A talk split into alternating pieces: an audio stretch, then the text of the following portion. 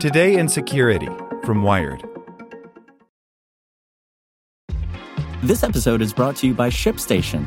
You know, some things take a lot of work, like sending little robots to far off distant planets. And just as that's challenging, so too is running a successful e commerce business, especially when there's so much to do. So I want to introduce you all to ShipStation.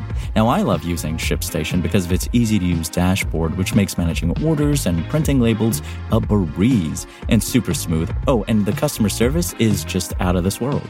It's exactly what you need to help grow your business. Sign up for your free 60-day trial at shipstation.com slash technews. That's shipstation.com slash tech news. Another day is here, and you're ready for it. What to wear? Check. Breakfast, lunch, and dinner? Check. Planning for what's next and how to save for it? That's where Bank of America can help. For your financial to-dos, Bank of America has experts ready to help get you closer to your goals. Get started at one of our local financial centers or 24-7 in our mobile banking app. Find a location near you at bankofamerica.com slash talk to us. What would you like the power to do? Mobile banking requires downloading the app and is only available for select devices. Message and data rates may apply. Bank of America and a member FDIC. Leak shows alarm in Congress over a Russian threat is a real anomaly. The U.S. Congress was preparing to vote on a key foreign surveillance program, then a wild Russian threat appeared. By Dell Cameron. A decision by U.S. House Intelligence Committee, or HPSCI Chair Mike Turner, to sound the alarm over space based Russian military research was far more extraordinary than previously reported.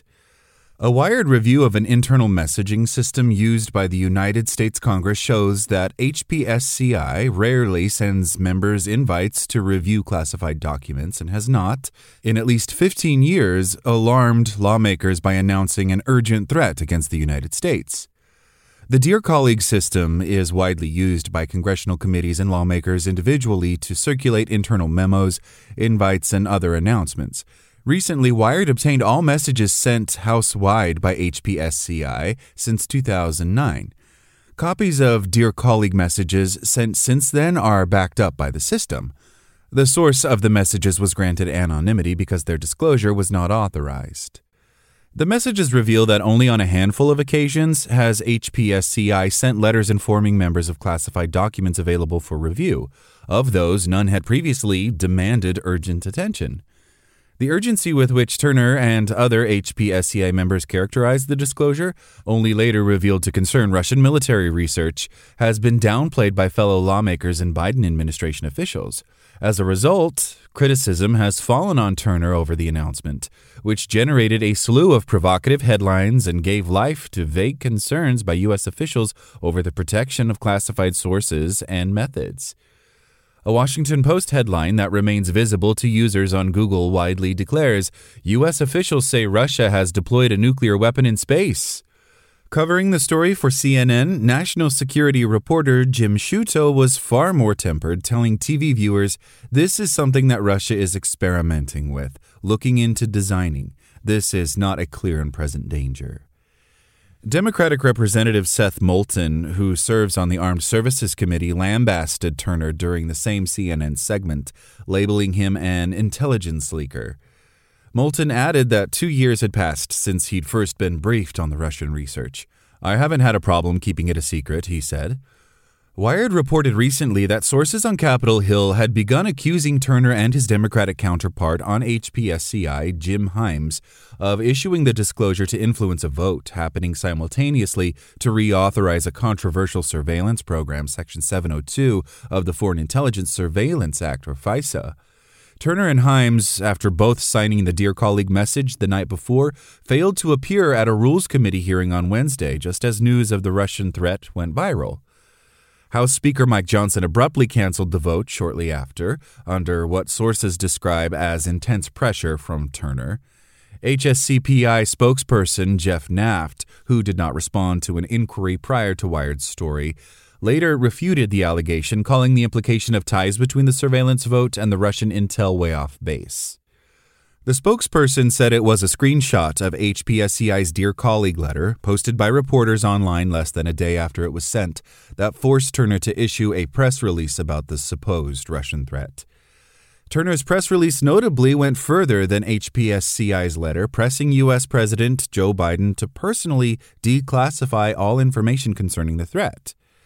The next day, Turner issued a second statement declaring he'd worked closely with the Biden administration before notifying Congress. Naft, the HPSCI spokesperson, clarified by email that Turner had worked with the Office of the Director of National Intelligence on the language describing the threat contained in the Dear Colleague letter. Naft stressed Turner had never stated he'd cooperated with the White House. Turner's second statement added that HPSCI had voted 23 to 1 to make the disclosure. According to the committee's own rules, a vote is not required to bring classified material to the attention of the chairman and ranking members of other committees. Only House wide alerts require a vote. It is unclear which HPSCI member voted against the disclosure as no official roll call was taken. A senior congressional source tells Wired the Dear Colleague letter was always destined to cause panic. It is widely understood that the letters are not a secure form of communication and are often disclosed to reporters and others working off the Hill. Only four times in the past decade and a half, according to Wired's review of the system, has HPSCI used a Dear Colleague letter to draw attention to classified material outside of routine budgetary concerns. The first such message is dated March 2009 and pertains to two classified Central Intelligence Agency or CIA reports. The subject of the reports is undeclared. A second letter was issued by HPSCI and signed by former Congressperson Devin Nunes on January 10, 2017, informing members of a classified report on Russian activities and intentions in the recent U.S. election. Neither letter is marked urgent. A third letter informing members about the option to review classified material is dated February 24, 2010. However, it makes clear the material was made available at the request of the Intelligence Committee, or IC. It is one of numerous letters in which HPSCI is seen lobbying on the spy agency's behalf, in this case to support a renewal of the 9 11 era USA Patriot Act, today defunct due to a lack of support in Congress. A plurality of HPSCI's Dear Colleague letters are aimed at whipping support for bills that reauthorize or advance U.S. spy powers. Others urge lawmakers to vote against legislation that would enhance Americans' privacy protections. One such letter reads simply Don't handcuff the FBI and intelligence community. Six other letters are invitations to classified briefings held by intelligence agencies.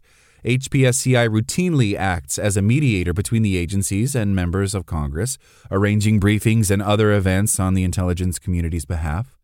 HPSCI sent an additional three Dear Colleagues letters the morning after its urgent warning about Russia went out. Each asked members to support various amendments to a FISA bill during an upcoming vote that HPSCI's chair was simultaneously working to get called off. Sources told Wired that Johnson's decision to delay the vote on FISA came amid a sudden threat by Turner to kill the bill the moment it got to the floor. Turner was motivated to stop the bill's progress at any cost, they said, due to the growing odds of a rival committee passing amendments of their own to dramatically curtail the FBI's domestic surveillance abilities.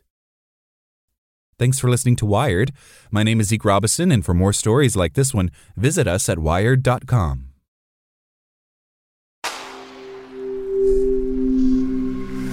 SpokenLayer. Want to learn how you can make smarter decisions with your money? Well, I've got the podcast for you. I'm Sean Pyles, and I host NerdWallet's Smart Money Podcast. Our show features our team of nerds, personal finance experts in credit cards, banking, investing, and more. And they'll help you make the most of your money while cutting through the clutter and misinformation in today's world of personal finance. You'll get clarity on strategies to help you build your wealth, invest wisely, shop for financial products, and plan for major life events. Listen to NerdWallet's Smart Money Podcast wherever you get your podcasts.